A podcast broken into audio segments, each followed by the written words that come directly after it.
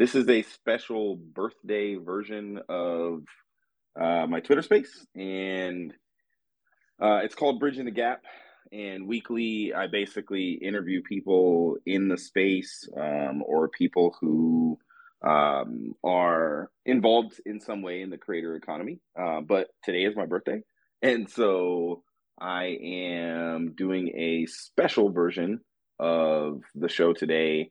Uh, and I have a very special guest um, that I wanted to bring on uh, for a, a, special day for me. You know, as you get older, the birthdays get less and less important. But um, wanted to bring on a special guest, and so today I have brought on my mom, and uh, have an interesting, you know, bit of questions for her. Uh, but I want to I'm gonna skip over starting with uh, "Would You Rather," which I normally play at the beginning of each show. Um, I'll do one "Would You Rather" question. I'm just gonna pick one. So the one "Would You Rather" question for today is: Would you rather be chronically underdressed or chronically overdressed? Oh, oh my goodness, that's a hard question. Um, overdressed, yes. I think. Yeah, yeah. I, I, yeah. I mean, it's funny because like, um, I rarely get to see you. You know, well these days, you know, you're in the yard and stuff sometimes, but like, I, I can remember parts of my life where you were working corporate America and you know wearing St. John's and you know nice bright suits and stuff, and so I was I, I was thinking you were going to pick chronically overdressed. Um, yeah. So. Yeah. I, I, I want to uh, ask you some questions, and you know, since this is a special uh, episode, you know, I will say without e- e- any competition at all, um, you're the most inspirational person in my life. You're my hero. Um, and I've every opportunity I get to like praise you and prop you up. And I know you've come and visited me when I was preaching and speaking and stuff like that. And I always call you out and point you out in the crowd. Um, but right. it's because I don't think I would have the life that I've lived uh, without your kind of guidance and inspiration. And, uh, you know, I was thinking about it today. Um, I, I, know this hurts you to say, but I'm, you know, turning 42. And uh, as, I, as I'm sitting here thinking about it, you know, I was thinking about it this morning, just thinking about how blessed I am and how good of a life I have and how happy I am. And I posted something on Twitter about it, you know, just telling other people, like, trying to be inspirational and just saying like you know you can do anything you know in this life and if you're breathing um, that means you uh, have a life worth living. And you know uh, i want to ask you some questions about your life and how you got to where you are. The whole goal of my show is to bridge the gap between where you came from to where you are today and hopefully people can pick up some nuggets uh, through hearing how you got to where you are. So the first thing i want to ask is like Sure. If you could maybe tell us a bit about who you are and what you do currently. Yeah, I'd love to. I thought you were going to maybe ask me to tell everyone about you okay, and nope. where you started mm-hmm. from. and, and tell those stories um, and how nope. you got to be where you are today. Um, but yeah, I think you know, born and raised in New York City as a as a kid during the civil rights movement. Um, just really always had a passion and compassion for social justice issues, um, for learning, for education. Uh, thought that I wanted to be uh, a doctor because back then the only two reputations or, or um, careers that you could have that were reputable were being a doctor or a lawyer. Um, everybody's right. parents wanted them to do that, and um, just found out after going through school and through college that like that was just not the track for me and that I had to follow my passion. I had to figure out what is it that made me wake up every morning and say this is going to be a great day. You know, yeah. I, I, wanted to find that thing that said um, that when I wake up, I can't wait to get started because this is what I love to do every single day. And when I was young, I used to always tell my parents, I said, you know, I, I want to work with kids around the world. I want to work with people in poverty. I want to do social justice stuff. Um, and they looked at me like I was crazy because, you know, this was a long time ago. And they're like, you're, you know, not going to happen. You need to become a doctor or a lawyer. Um, right. And really quickly found out that, you know, your parents always want what they think is best for you but sometimes they don't stop to think what is it that emotionally and socially is going to be best for you right? Like that thing right. that, that just drives you that passion. And so i you know I, I went through school went to college and then you know went into corporate america for over 20 years and you know climbed that crazy corporate ladder and um, got to the very close to the top of it and realized that this is not who i wanted to be. I was unhappy um, couldn't imagine being in the corporate world, making a lot of money, doing everything I wanted to do, um, or everything they wanted me to do. And I turned right. around and said, This is awful. Like, I don't like what I'm doing. I don't like the people I work with. I'm unhappy every single day. How do I change this? Right. So, um, I started pursuing my original childhood dreams of working in the nonprofit sector um, traveling around the world, working in the international community, and um, and fighting for social justice issues that were really important to me. So it was, and I found out it's never too late to start doing what you're called to do. Right? It's never yeah, too late. Right because um, I was in my 40s, in my early 40s, when I was like, this is crazy. Like, I am working for a paycheck and the paycheck doesn't mean anything anymore because I just don't like how I'm spending eight to 10 hours of my day. And actually, you can attest, Anthony, it was more like 12 to 14 hours of my day, yeah.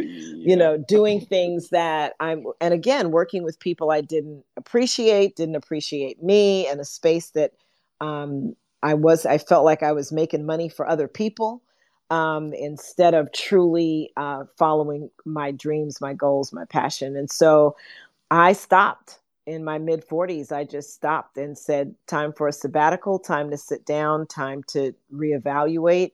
Um, and I thought I was going to stop and come back into the corporate world and technology and all that great stuff. And I couldn't.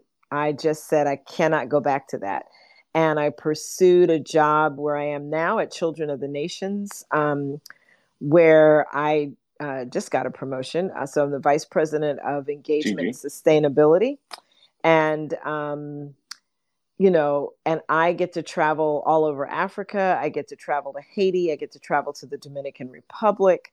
Um, and I get to work with kids and young adults and families and um, help them with solutions that they need to survive in their environment. And and I wake up every day saying I love what I do. And and the money doesn't matter. You know, you make you still make good money, not great money like you make yeah, you know working right. for Microsoft or working for Starbucks. Um, but it's it's good money, but the best thing is I wake up every day and say, "Dang, I really love what I do." Like I, it just it fires me up so yeah I so that's yeah so that's it. I mean went back to school uh, got the degrees and and what i needed to be able to do the work that i'm doing now. Um, right. yeah so that's it. How old were you when you finished your most recent degree? Or are you're still in school right now right? I'm still in back? school. I'm in school right now. Um, i finished my most recent degree two years ago um, we wow. won't say how old I was because then I'd we be saying not. how old I am, and that's not going to happen. and so um, I um, absolutely am right. I decided I wanted to go back and, and now get my PhD, and I um, I'm a lifelong learner, and I, I just highly right. recommend that to people. Like learning never stops. Like when you stop learning, uh, for me, you stop breathing. Like you you're always learning and I'm just a lifelong learner. Teach me something new every day. Um, and I love studying and research and finding out things that I never knew and, and putting it into practice. Um, yeah, it's part of who I am. So I love that. Not lying, I'm like sitting here taking notes. Um, some of the quotes that you're saying, like it's never too late to do what you're called to do. I'm writing that down. So, right. Um, you know, you are what I would call uh, a Renaissance woman. Um, you, off the top of my head, you have been in the Navy. Um, mm-hmm. You worked in tech. You worked at. Mm-hmm. You helped with. Um, what was the name of the company you worked for before you went to uh, Unisys? Uh, um, IMRI. Oh gosh, IMRI. Yeah. yeah Information so, Management Resources. Yeah. Yes. Work for and I- Starbucks. To me, yeah. like as your kid, that's what felt like the start of you going like more into corporate professional work. Yeah. Was IMRI and Unisys. Yep. Then you worked VP at Starbucks, did marketing there. Um, you've been a Mhm. business leader. You're now a missionary. You created Mhm. programs for kids in the inner city. You ran Mhm. a nonprofit here in the inner Mhm. city in Washington. Um, and you've been back to school. You you're a speaker. Um, you've preached. You've also you, I saw that you you know you've done some business summits and things like that. Um, You've Mhm. gotten on panels. I know you've helped run conferences that you've actually even had me come speak at. Um, Mhm. You were my first youth pastor at church, Mhm. and Mhm. like you've done so much like what is it that drives you from opportunity to opportunity you know just kind of a spirit of discernment that that says um, that you have to listen to where you're being called right? I you know there are some people in life and there's absolutely nothing wrong with this that they start out at 18 or 19 in one area and that's where they stay all of their life and they do well. And i think that's fine Hmm. too. I think for me um, you're always looking at the skills and the talents that you have and where they can be best used in the world right? So Yeah. you're always looking at where you can serve the world right? Not where you can serve yourself. And and that's what's driven me from thing to thing to thing right? Is that and not not being kind of fickle like i don't know what i want to do. But as you look around the world around you you'll see opportunities for you to create for you to be involved for you to um, instigate new things. And Right. and you and you got to move into that you know? Like the worst thing for me is to see something that needs where I can help, where I can where I can grow and to not step into that, right? And I have hmm. opportunities in my life that I wish I had taken that now I look back and say, shoot, I should have done that and maybe now I will try to do some of that, like some writing things that I never I never got to Right. do that I that I think I should have pursued, but the timing wasn't right. But you look around the world and you say, where is the world calling me? Where does the world need me? Um, where am I? Where can I be a creator? That's, I think, the, the most important thing, right? Not Mm, where I can yeah. follow other people and do what everybody else has done. And, you know, I just want to be like everybody else because I see this person and they're cool and I want to go do what they do. But where you're going to be successful and innovative is where you can become a creator and right. and create something new and create a path that wasn't there before create opportunities for people that wasn't there before. So whenever i see that and i think i have the the gift or the skill for that i step into it and just say Yeah. okay let's let's go god where are we going with this? Right? You know like yeah. I don't have the answers. I don't know what it's going to look like on the other end, but I just step into it and and want to be used by the world, right? So it's not for any Yeah. of my benefit, it's not for my accolade, for my title, for my money, but it really is every day am I being used in the world in a creative way? Am I creating something um new? Yeah. Yeah. So that that's It- what I think makes me move into those areas. it's amazing how some of the things you say just honestly is like I'm like it's like I'm listening to my inner thoughts. You know, it's- Yeah. it's, it's funny. Like you know, things pass down, and you know they say some things are caught and some things are taught, and I think a lot of things that your life has. There's a lot of things you've directly taught me, and there's a lot of things that I've just caught by watching you live and being around for it. Um, Yeah. You know, you mentioned being a creator, and of course, you know, we're on the Twitter space for my company that manages creators. You know, we have Right. almost a hundred of them, and they're at all different walks of life, different ages, different stages. Um, Mm-hmm. one of the biggest challenges I see in our space, um, not only on the creator side, but on those like staff side, people that are taking care of creators, people that are you know running the Mhm. businesses, you know, um, because you're getting into a business that really didn't exist ten years ago, and so Right. um, is a lack of confidence. Like, and I can imagine Mm. that being the daughter of a nurse, um, Mhm. you know, and with the life that you live in New York, moving across the country to California, um, and you know, starting in more of administrative roles, you had to have a bit of confidence to sit at the table with people that had been doing these type of things their whole lives, whose parents had basically mm-hmm. instilled in them, you're going to be an executive. You know, mm-hmm. how did you how did you muster up the confidence throughout, mm-hmm. you know, all of the situations that you know you've had in your life and and the things that you've done? Like, where did you get your confidence from? Yeah, that's a great question. Um, that makes me think. You know, honestly, I will tell you that um, I didn't have a lot of confidence when I was in my 20s. You know, I allowed people to lead me, guide me into some places that I probably shouldn't have gone. You know, I mm. ended up in situations and life situations that I shouldn't have ended up in um, because I didn't have confidence. And and you run into those situations enough um, where you just have to say something's got to be different, right? And yeah. the one big change for me, honestly, was going in the military. When I went in the Navy, mm. um, you are forced to have confidence. You don't get to slack at all. And it, and you know, it's probably I didn't. I stayed in twelve years. I didn't um, retire, but I will tell you that going in the military uh, forced me to grow up overnight. Like, I mean, it you have no choice but to grow up overnight.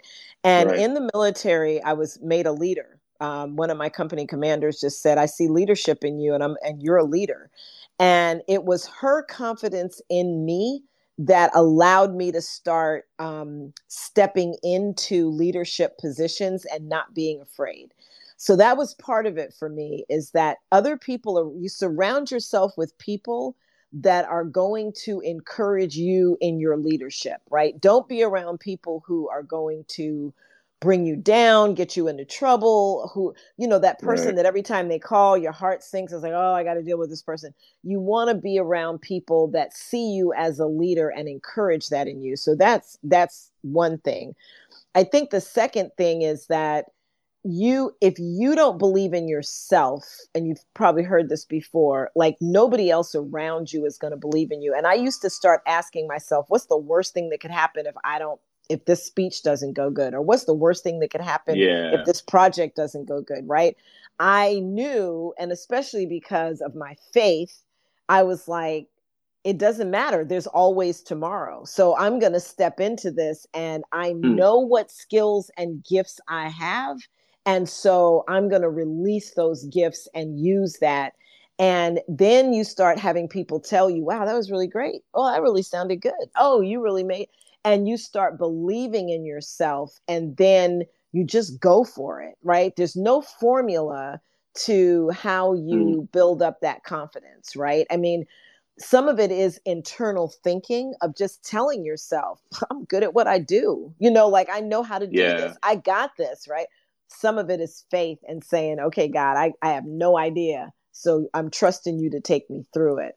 But I just, there, there's no one formula for confidence because everybody responds differently. But there was just a time in my life when people around me were confirming me. And that's what gave me a lot of confidence to mm. say, mm. I can do this, right? Yeah. And also don't be afraid of failure. You you cannot be afraid to fail. One. Because if you're afraid to fail, you will never have total confidence, right? Yeah. And I will walk into a situation even now in a meeting where I'm like, oh my goodness, I'm presenting to the board and da, da, da, and I got all this stuff going on.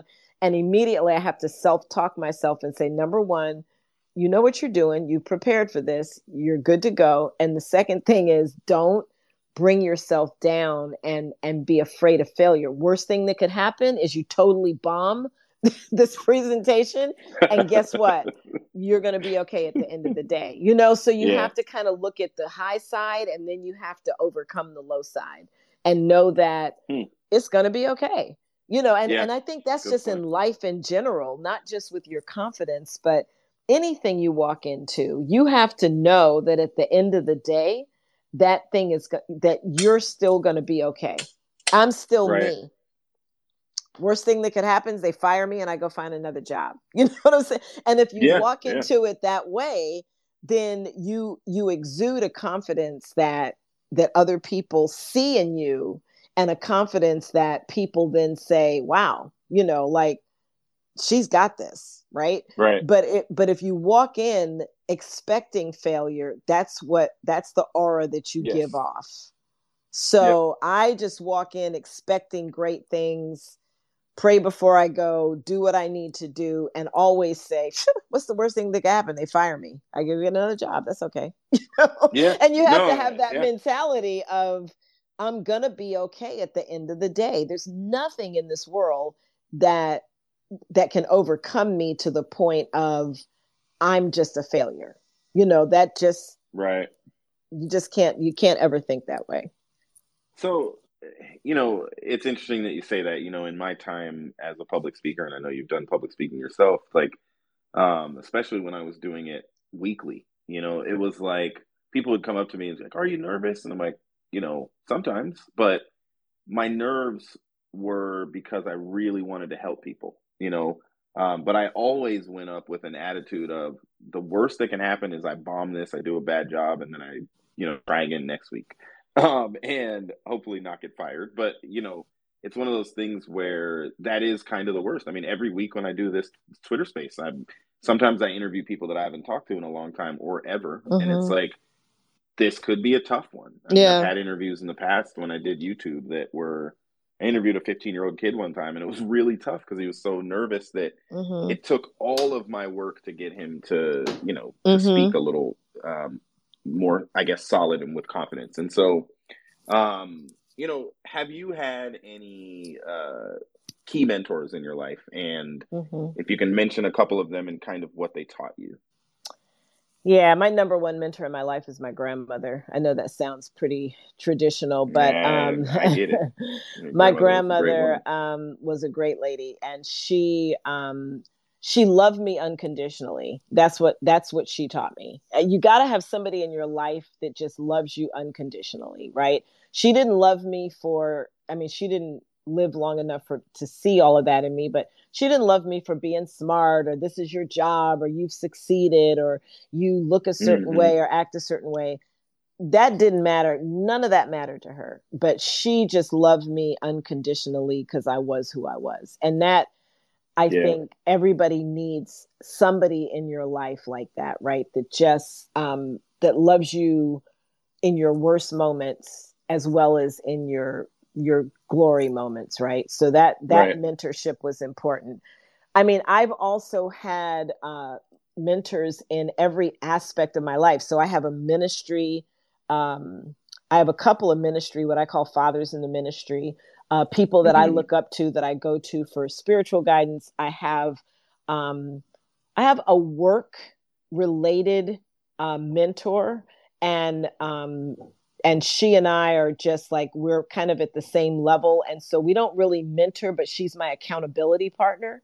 So she yeah. like she's the person that when I know I'm slipping or I know something's not right I will call her and say hey sis you know what? I think I messed up. Or I need help here or here's how I'm feeling she's that person I can be authentic and genuine with um, and and she's mm-hmm. a lifesaver and she does that for me too you know with me she'll call me and say not i'm not doing good need some help you know so having not really a mentor but an accountability partner at this stage of my life um, is right. really really important you know you need that person that when you just don't feel like feeling you know it's like i'm just tired. I, I don't want to do this anymore. You need right. that person that's going to encourage and inspire you more than a mentor for me. Sometimes we take that term literally right? It's somebody who's kind of guiding you and, and bringing you along and what you do. Throughout my early ages of my career yeah i had people that that would see something in me and and bring me underneath their wing and say i got you. I'm a i'm a help you along but you you then get to a place where the mentoring shifts like i said into accountability partners people who are walking it out right. with you yeah but i do have mentors uh, like i said fathers in the ministry people in ministry that i go to for for certain spiritual guidance but other than that awesome. it's it's having good good good good good friends that um yeah. that will listen to you at two o'clock in the morning if necessary um right. that will drop everything they're doing to be with you when you're in a crisis like those are the yeah. people I value the most in my life. And I travel all over the world. and what allows me to travel all over the, over the world without being nervous is i'm tethered to people back home you know and home is not yeah it's my house it is my place but it's my people you know like my people group. right and that's my family but it's also beyond my family to my outer family the outer circle. Um like really that. important really really important to have that. Well i like it what you said is like home is my people. You know it's not yeah. just a place and where you live it's like your it's your people. Right. So uh, you and i um were a part of a you're a part of two different generations. So there was a generation when you were younger that was very um I mean, basically, I'm a part of this. It's the same thing happens cyclically where mm-hmm. you have a mm-hmm. generation of Black people, African Americans who, you know, are vocal about, you know, the things that are not balanced, you know, in the mm-hmm. system mm-hmm. or when it comes mm-hmm. to hiring, getting jobs, promotions, working in corporate mm-hmm. America. Um, you're also a woman, you know, so, but I would say that your generation was what was interesting to me is that when you were in your 30s and 40s, it was it, you guys weren't as vocal, and I'm noticing that I'm doing mm-hmm. the same mm-hmm. thing. You know, like mm-hmm. I was mm-hmm. in marches and I did all kinds yeah. of crazy stuff when I was younger, but now it's like um, I'm trying yeah. to advance myself and provide the most help possible for my three sons who are right. going to have a similar experience growing up in America. And I guess my question is like, what impact did being a black woman have on your growth, specifically as you navigated corporate America? You know, and you're at tables where yeah. no one looks like you. You know, like, and what did you learn? Yeah. Oh, you know, I think what you're saying is so important. It is generational. Um, you know, like I said when I started, I was a civil rights baby. So I was brought up in a time in this country where I watched on television as people were hosed down with hoses and dog bitten by dogs that were that were held by the police right? I mean it was it was awful. I mean it was yeah. terrible right? And as a little girl that framed my life you know? I mean it really set my life. And when you asked me that question about what inspired me part of what inspired me in cor- in the corporate world was the experiences that i had as a kid and my way of overcoming that wasn't to rally to be out and you know doing that but because that's what my parents did but for me it was succeeding in a world where i where i was the only one of my kind so when i worked for unisys right. corporation i remember the days sitting in boardrooms with 30 people around the table i'm the only woman and the only african american.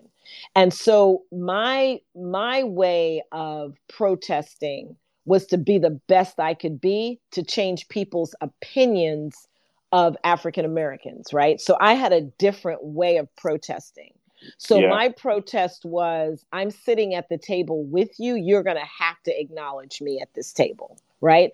And and right. to and to do it not in a confrontational way but to do it in a i'm just as good as just as smart as i can be at this table with you right?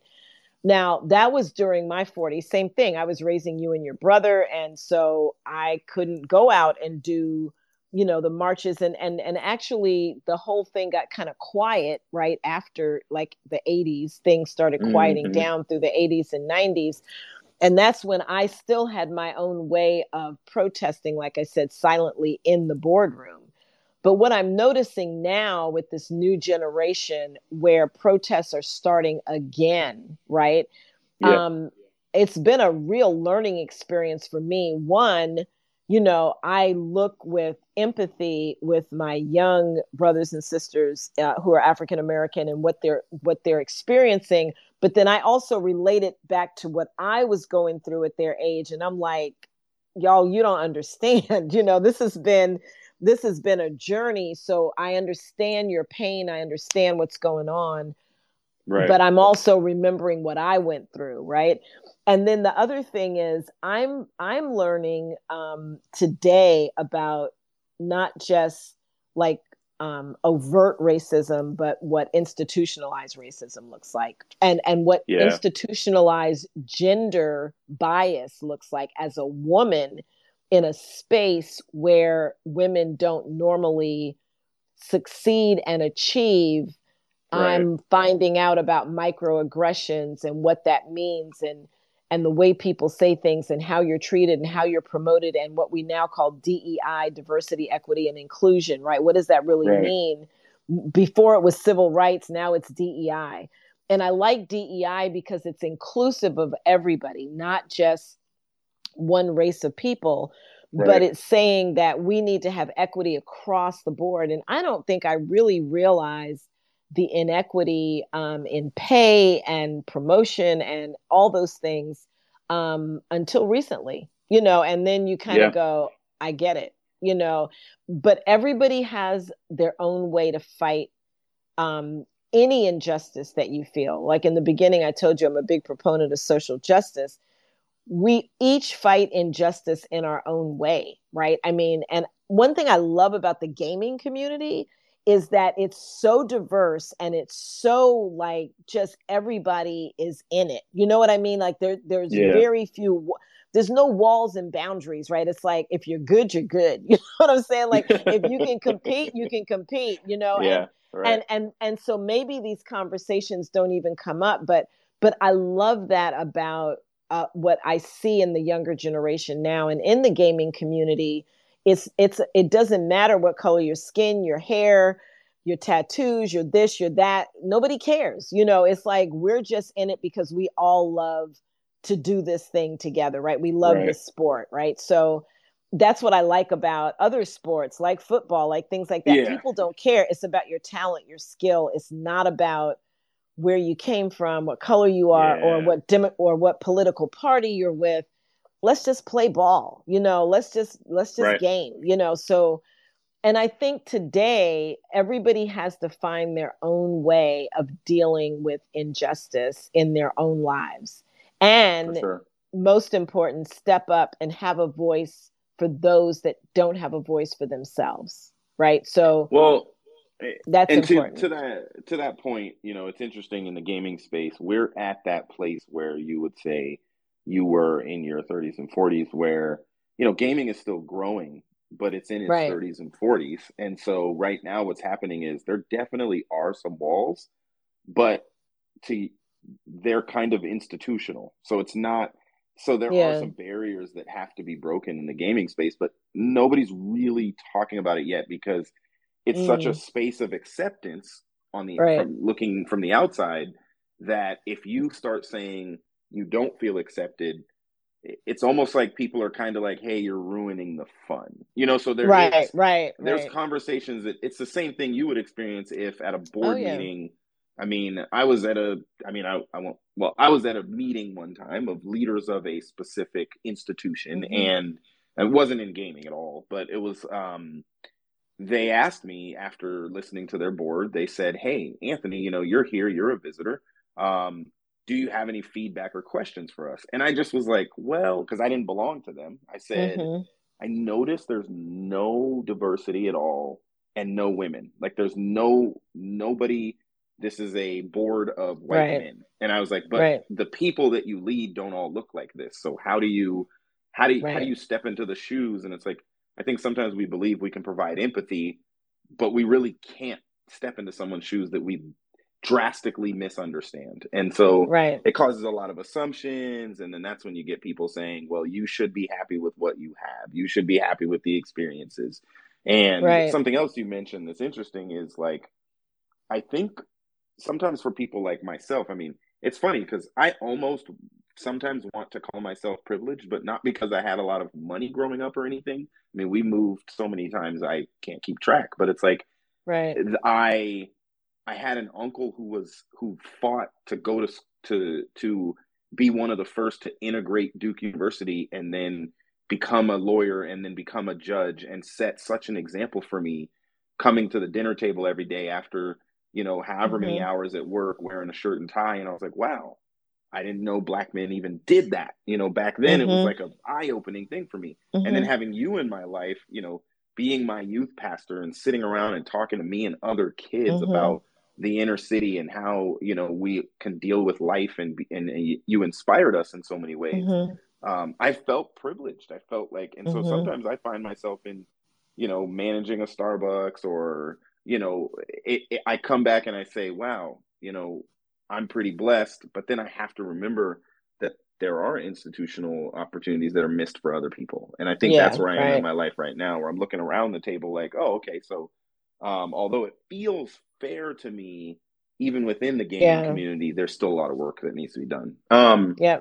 I see that uh, my uh, sibling is uh, here in the space, and you know, I know he tries to be so anonymous on social media, but I don't want to call him out. But I do want to ask, you know, you were a single mom um, mm-hmm. for the most part, I would say, and you you had to raise two sons in Southern California. I know I mm-hmm. was a bit of a problem when I was younger. Um, we don't need to go into those stories, but my question is like how did you as a parent you know like there's plenty uh-huh. of people in the gaming space now that are becoming parents of gamers and right. how did you as a parent manage the challenges of being a single mom raising me and my brother and you helped us though grow into i mean i would say we're both awesome you know young men but uh, and i'm saying young I'm throwing that out there um, yeah. but i would say like you you you did a good job but I'm sure there was some doubt along the way for you as we were getting in and out of trouble, and you had to send me to live with my uncle and all this. Like, how did you manage all of that um, and continue to pursue all of these opportunities in your life? Yeah, that's a really good question. I mean, you know, first of all, I think that um, we have to flip the the paradigm of of single moms, right? Um, and because sometimes we say single mom and we think, oh, it was so hard, it was a struggle um, but today, so many single women are doing amazing, incredible things with their life and balancing life and kids and you know right. relationships and all of that at the same time. And it, and it's it's starting to become a positive right? Like not a negative thing. But i think for me um, i didn't do it well. I mean i'll be honest with you. I um, because of the age that i was i was in my 30s and 40s and i was trying to climb that corporate ladder and i thought I, I don't know, maybe I thought the ladder was going to burn down in the next 10 years or something, you know, but mm. I didn't want to wait. I was like, man, my opportunity is here. And so I probably put more emphasis on the work piece than I did on the family piece. It's really hard, no matter where you are in your life, to say that this thing about work life balance there's yeah. always going to be something in your life that is going to be predominant and priority right? And and right. you get to choose what that is. That's the that's work life balance. There is no 50 50 you know like everybody thinks that work life balance means you know every night i'm going to go home i'm going to shut my computer off and i'm going to go home and now i'm going to get to be the great mom and the great this and the great that. Like life doesn't work that way like mm. the thing that you have to decide is what is the most important thing that you need to do at this time in your life, right?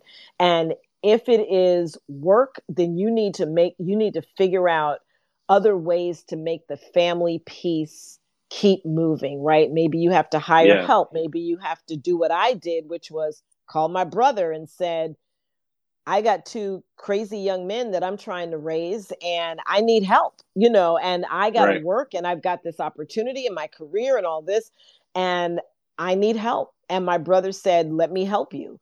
And and that's where you have to understand that whatever the predominant thing is that you're focusing on, you may need to figure out the rest of it so that you have that balance, but I couldn't do it all. There was no way with my job traveling everything i could do that i could also be home and cook a meal every night pack lunch for you guys and you know take you to you know tennis lessons on saturday and sunday it just wasn't going right. to happen so i had to find somebody else to do the tennis lessons and do the dinners at night and all of that now yeah. some some people choose well, I really want to focus on my family right now, which I think is an amazing thing to do. I mean, my daughter in law is doing that right now, saying, you know what, my kids are at an age where I want to be home with them. I want to make sure that they know they are a priority yeah. for me, right?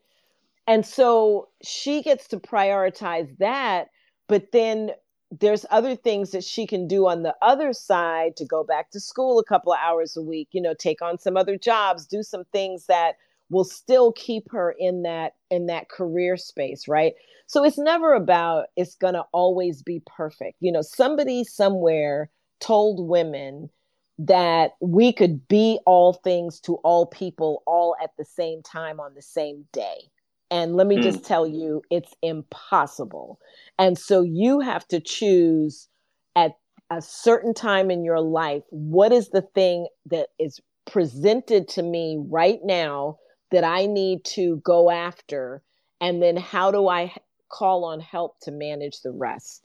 Because you can't do it all. And somebody told us there was some right. song somewhere you know, I am woman, hear me roar. One of these songs that came out, you know, that said, you know, women can be everything and do everything at the same time on the same day.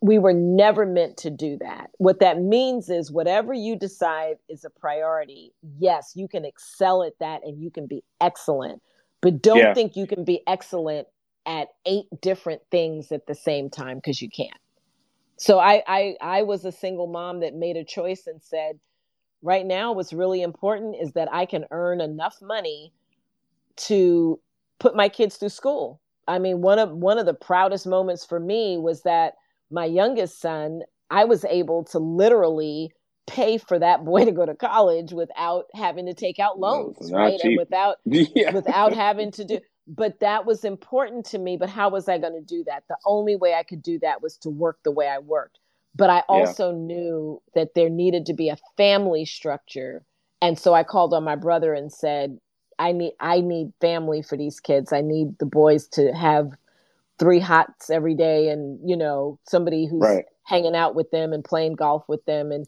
and he took that on um, and that's how i was able to do it that's amazing. Um, I really appreciate you know the perspective that you shared there. You know, you going through that experience. I mean, I do hope. I know I've said this before. I hope that you write a book one day. Um, you know, we. I.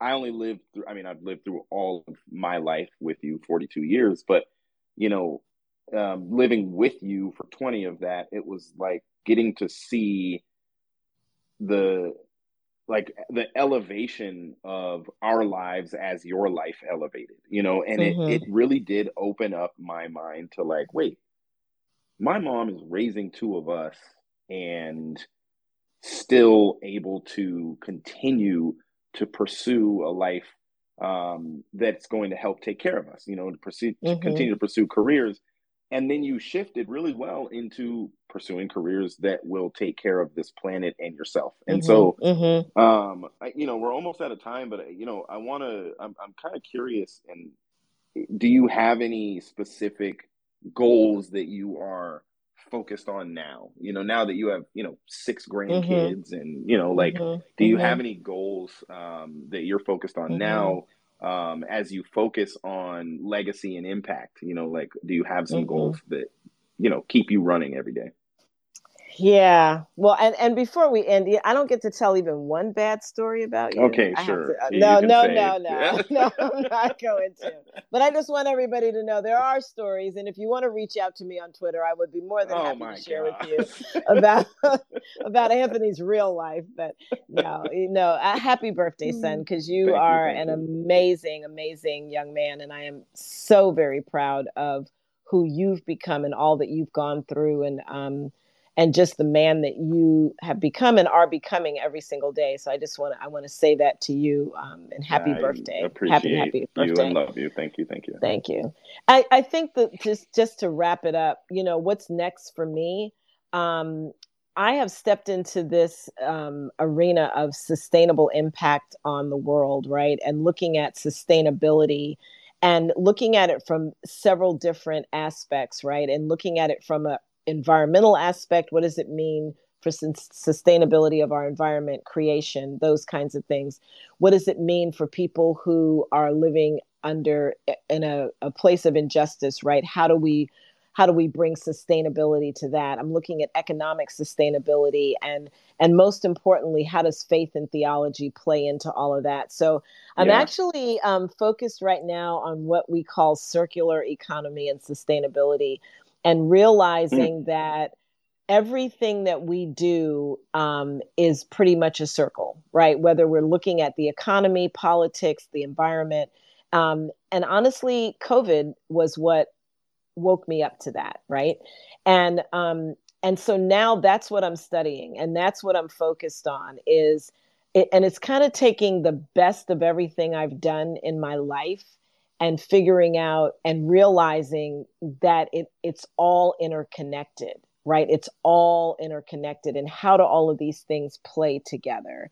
Um, yeah. and that's that's what i'm like i would say technically focused on and that's what i hope my my career my, i, I want to teach going forward. Um, that's what my teaching is going to be on and and and adding faith and theology into that and looking at issues of social injustice and how economic and um, economic sustainability and environmental sustainability are circular and how it impacts all of that so that's my my professional wow. life right um, the rest of me is about family um, i have six beautiful grandchildren um, actually eight two step grandchildren um, that I want to pour into their lives um, over the next 10 to 15 to 20 years. I really want to pour into them because I think there's a big gap in generations between, um, and we and we've lost something there, right? In that we go from generation and we kind of skip, and then you know we're de- I'm depending on my sons to teach my grandchildren, and really I should be teaching them as well.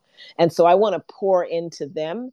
Um, and then ministry is just a big part of my life, and uh, working with women um, who are struggling with issues in the world um, whether it be work, home, life, relationship. Um, I just right now have a strong pull to working uh, in women's ministry and working with women. So, um, and then working in my yard every day, mowing my lawn and planting and uh, doing all that great stuff um, is kind of my side my side hustle. So, side hustle. So, yeah, yes, my side hustle. Well, I was gonna say it's it, it is your side hustle, and I honestly yeah. like it is amazing to me because I remember being my kid's age, and now when I say we're going to grandma's, they're like, "Oh man," and I'm like, "What?" They're like, right, "We right, love right. going to grandma's, but we know we're gonna have to do work."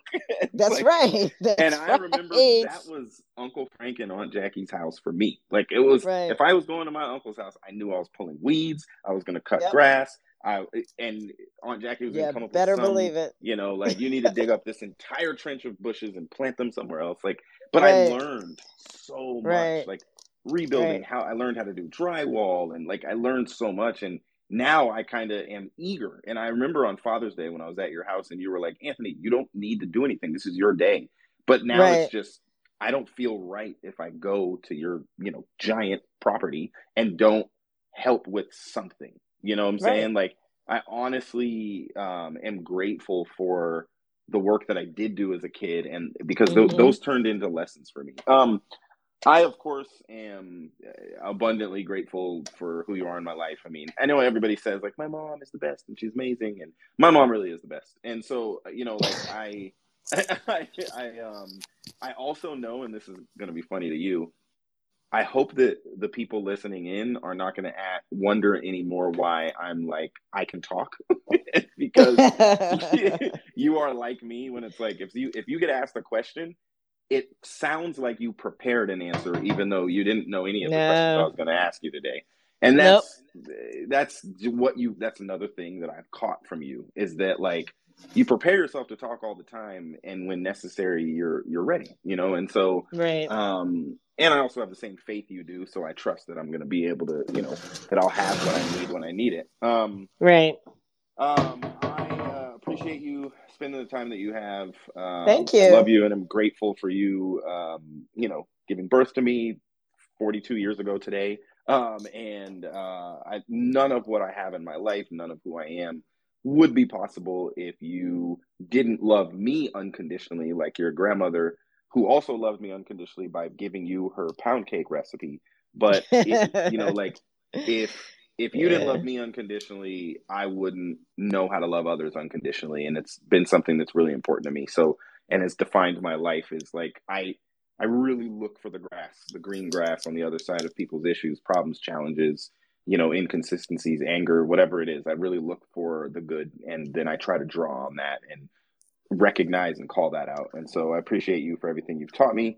Thank you for everybody who uh, stopped in today. Uh, if you missed any of this space, it'll be on under AMG Spaces on Spotify. Um, and I will be back again next week, same time, 2.30. Again, I never share my guests until the day of. So you got to follow uh, AMG and stay tuned to our Twitter, and you'll know who I'll be uh, interviewing next week. Thank you guys, and thank you, Mom, and have a thank you. Day. Take care. Bye. Bye.